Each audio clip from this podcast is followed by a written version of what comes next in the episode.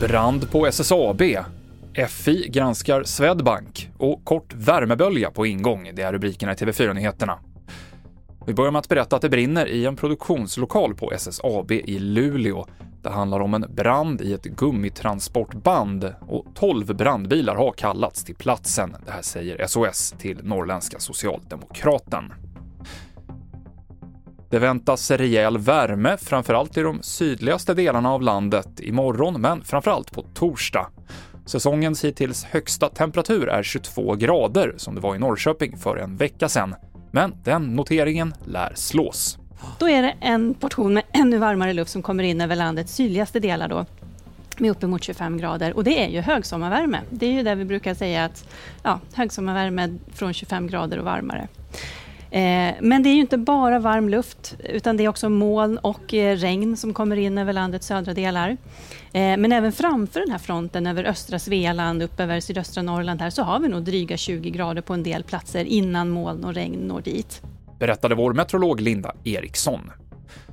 Idag så börjar rättegången mot en 17-åring som knivhögg en lärare och en elev på en skola i Kristianstad i januari. Pojken nekar till mordförsök men erkänner grov misshandel.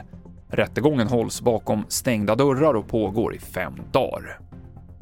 Finansinspektionen, FI, har bestämt sig för att inleda en granskning av incidenten då pengar plötsligt försvann tillfälligt från Swedbank-kunders konton i april. Kontona visade felaktiga saldon.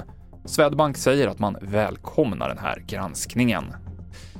Och idag så firar norrmännen sin nationaldag 17 maj för första gången sedan pandemin slog till.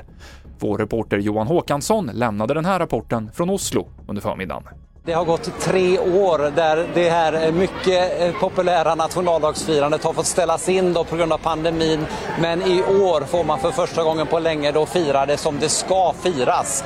Eh, och här vid Akershus fästning där samlas några av de 30 000 barn som om en liten stund ska börja avfärden och gå upp mot eh, Karl Johan och slottet där man ska vinka till kungafamiljen. Så att det är en glad stämning denna dag i Oslo.